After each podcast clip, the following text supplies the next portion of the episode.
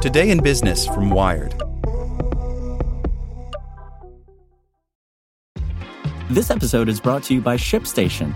You know, some things take a lot of work, like sending little robots to far off distant planets. And just as that's challenging, so too is running a successful e commerce business, especially when there's so much to do. So I want to introduce you all to ShipStation. Now, I love using ShipStation because of its easy to use dashboard, which makes managing orders and printing labels a breeze and super smooth. Oh, and the customer service is just out of this world. It's exactly what you need to help grow your business. Sign up for your free 60-day trial at shipstation.com slash technews. That's shipstation.com slash technews.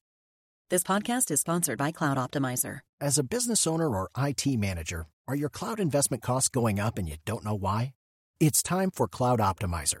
As you migrate your business to the cloud, what you're spending and why you're spending it can get a little hazy.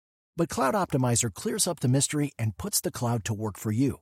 Cloud Optimizer starts by analyzing usage patterns, right sizing resources, leveraging discounts you may not be aware of, implementing automation, and much more. And by reducing unnecessary expenses and maximizing performance, Cloud Optimizer guarantees you a savings of five times what you spend for their service. As you utilize cloud based services more and more, you don't have to lose sight or control of your spend. You can stay agile, streamline your costs, and optimize your performance, plus save significant money with Cloud Optimizer.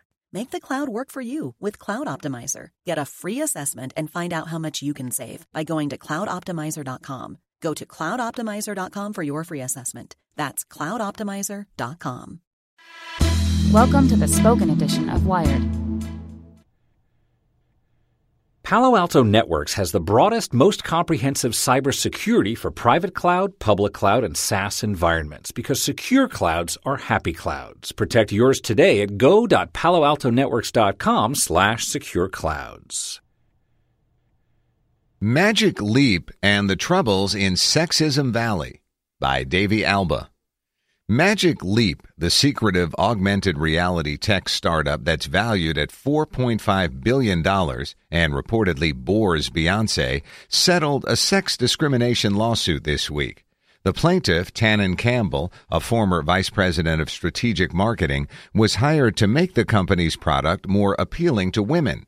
Campbell filed a notice of settlement Monday in federal court in Florida, Magic Leap's home state, and the terms of the settlement are confidential. Representatives for both Campbell and Magic Leap said they couldn't comment. If all goes smoothly, the suit will officially end by the beginning of next month. But Magic Leap's problems won't. Since the company's founder, Rony Abovitz, appeared on Wired's cover a year ago, Magic Leap has faltered, beleaguered by bad press and allegations of unfulfilled promises. That's a long way from 2014, when Silicon Valley was all abuzz over the stealthy startup. Google, Chinese e commerce giant Alibaba, Andreessen Horowitz, and other titans of venture capital all rushed to invest in the company and in its mixed reality software that lets people see virtual 3D objects superimposed over the real world. Despite garnering $1.4 billion in funding to date, however, Magic Leap has found itself facing a slew of accusations that it may have wildly overpromised on its tech. Questions now abound over whether the company will ever deliver a product. Thanks to Campbell's lawsuit, a whole new host of questions have arisen, as well as a sinking suspicion that the company is even more dysfunctional than previously thought. Excessive hype is one sign of a company possibly foundering due to mismanagement. Misogyny of the kind alleged by Campbell suggests dysfunction on a whole other level. As incidents of sexism in tech pile up, it's becoming clear that misogyny in the industry is both a moral travesty and a potential warning sign that a business is in trouble. Campbell filed the suit in February, alleging that Magic Leap fostered a misogynist work environment and then fired her for speaking out about it. Among other things, the suit alleges that Magic Leap executives were dismissive of input from female employees. The suit also claims that employees were told women had trouble with computers. In a quote that has already gone viral, one IT lead allegedly said, In IT, we have a saying stay away from the three O's Orientals, old people, and ovaries. In all, the suit alleges the company cultivated an overall culture utterly inhospitable to women. The suit describes a game meant to ship with the Magic Leap headset in which a female character is depicted on her knees groveling at the male hero's feet in admiration. What's more, the suit claims Magic Leap did little in an effort to fix its culture when Campbell raised the issue. She alleges that she tried six times to give a presentation about gender diversity in the workplace without success a female brain trust initiative, and a women's inclusion network were eventually formed, but the groups allegedly had no stated goals or support from management and stagnated as a result. To be clear, the suit's allegations are just that, and given the settlement, they'll never likely get a hearing in open court. Magic Leap, for its part, filed a point by point response in federal court denying it engaged in any kind of discrimination. But the mere existence of the suit is not a good look in an industry where women typically comprise about 30% of a given company's workforce.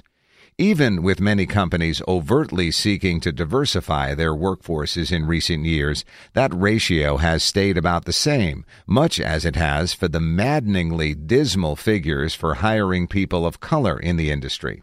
All of which is to say, the tech industry's diversity problem doesn't just affect would be workers, but leaves these homogeneous companies themselves primed for problems. For starters, companies risk unconsciously embedding biases in products meant for everyone.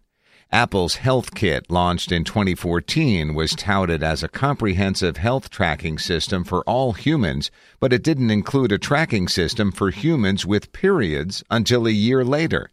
In July 2015, Google's new Photos app, which automatically tags pictures using artificially intelligent software, identified an African American couple as gorillas.